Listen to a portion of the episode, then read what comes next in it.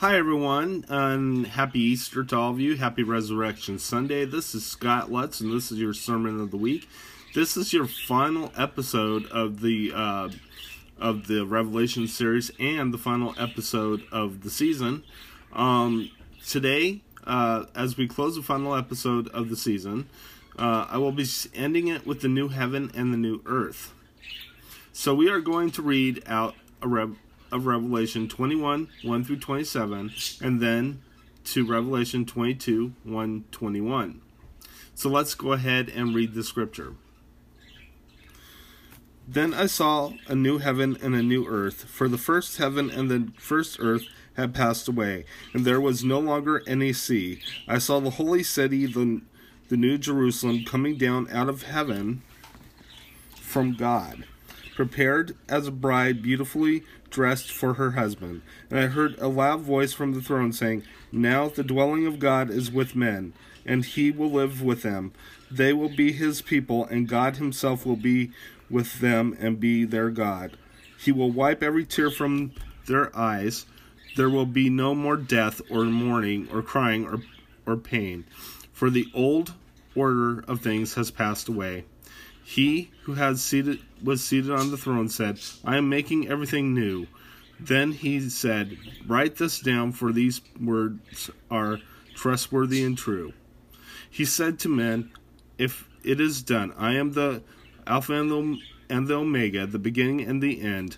To him who is thirsty, I will give to drink without cost from the spring of the water of life. He who overcomes will inherit all this, and I will be his God, and he will be my son. But the cowardly, the unbelieving, the vile, the murderers, the sexually immoral, those who practice magic arts, the adulterers, and the liars, their place will be in the fiery lake of burning sulfur. This is the second death. One of the seven angels who had the seven bowls pulled full of the seven last plagues, came and said to me, Come, I will show you the bride, the wife of the Lamb. And he carried me away in the in the spirit to a mountain great and high, and showed me the great city Jerusalem, coming down out of heaven from God. It shone with the glory of God, and its brilliance was like that of a very precious jewel like a jasper clear as crystal. It had a great high wall with twelve gates and with with twelve angels at the gates. On the gates were written the names of the twelve tribes of Israel. There were three gates on the east, three on the north, three on the south, and three on the west. The wall of the city had twelve foundations, and on them were the names of the twelve apostles of the Lamb.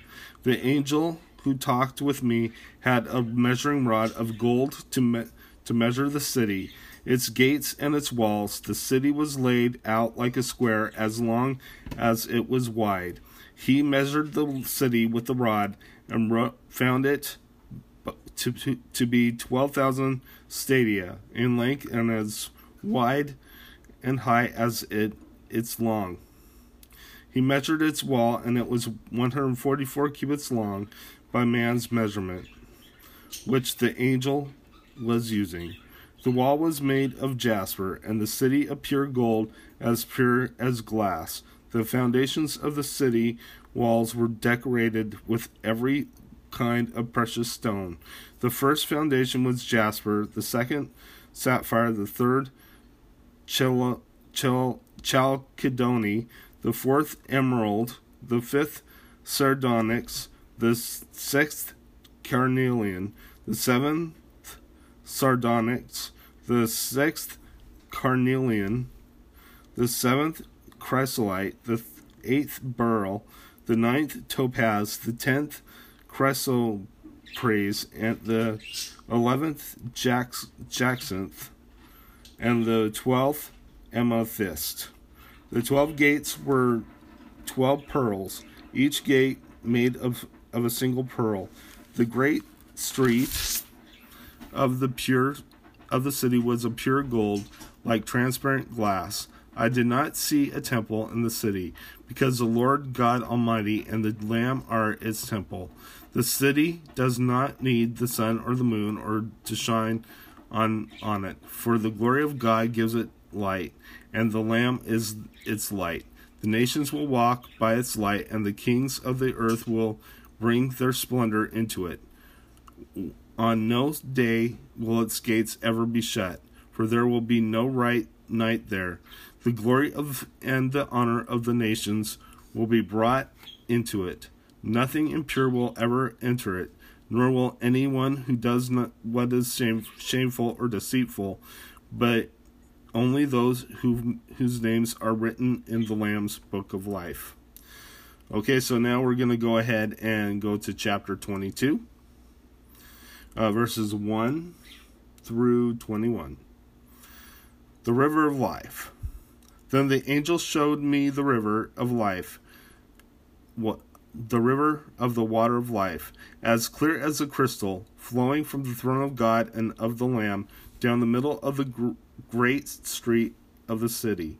One on each side of that river stood the tree of life, bearing twelve crops of fruit, yielding its fruit every month, and the leaves of the tree are for the healing of the nations.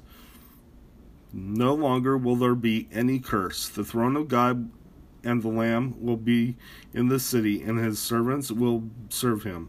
They will see his face, and his name will be on his their foreheads. There will be no more night. They will need no they will not need the lamp light of a lamp or the light of the sun, for the Lord God will give them light, and they will reign forever and ever. The angel said to me, These words are trustworthy and true. The Lord, the God of the spirits of the prophets, sent his angel to show his servants the things that must soon take place. Now we're going to Jesus coming. Behold, I am coming soon. Blessed is he who keeps the words of the prophet in this book. I, John, am the one who heard and saw these things. And when I heard, had heard and seen them, I fell down to worship at the feet of the angel who had been showed, showing me, showing them to me. But he said to me, Do not do it. I am a fellow servant with you and your brothers, the prophets, and all who keep the words of the book. Worship God. When he told me, he do not seal up the words of the prophecy of this book, because the time is near. Let him who does wrong continue to do wrong. Let him who is vile continue to be vile. Let him who does right continue to do right. Let him who is holy continue to be holy. Behold, I am coming soon.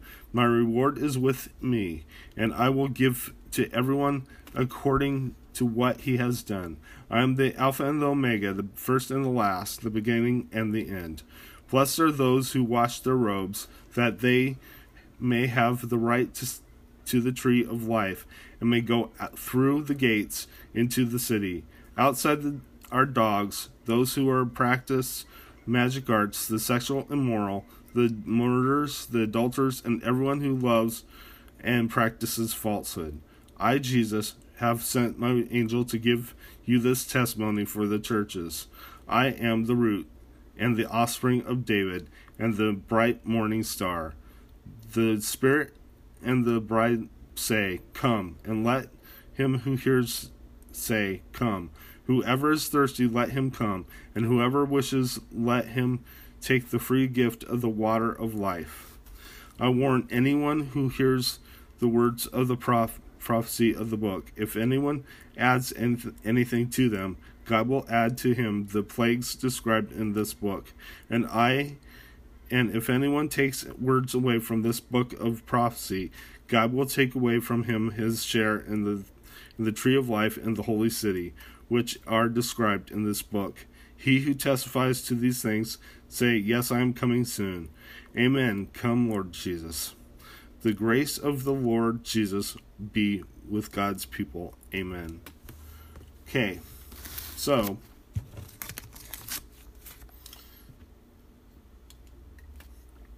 in our lives, our stories don't always end with a happy ending, but the Bible does close in a happy ending, and it is happy ending for us all.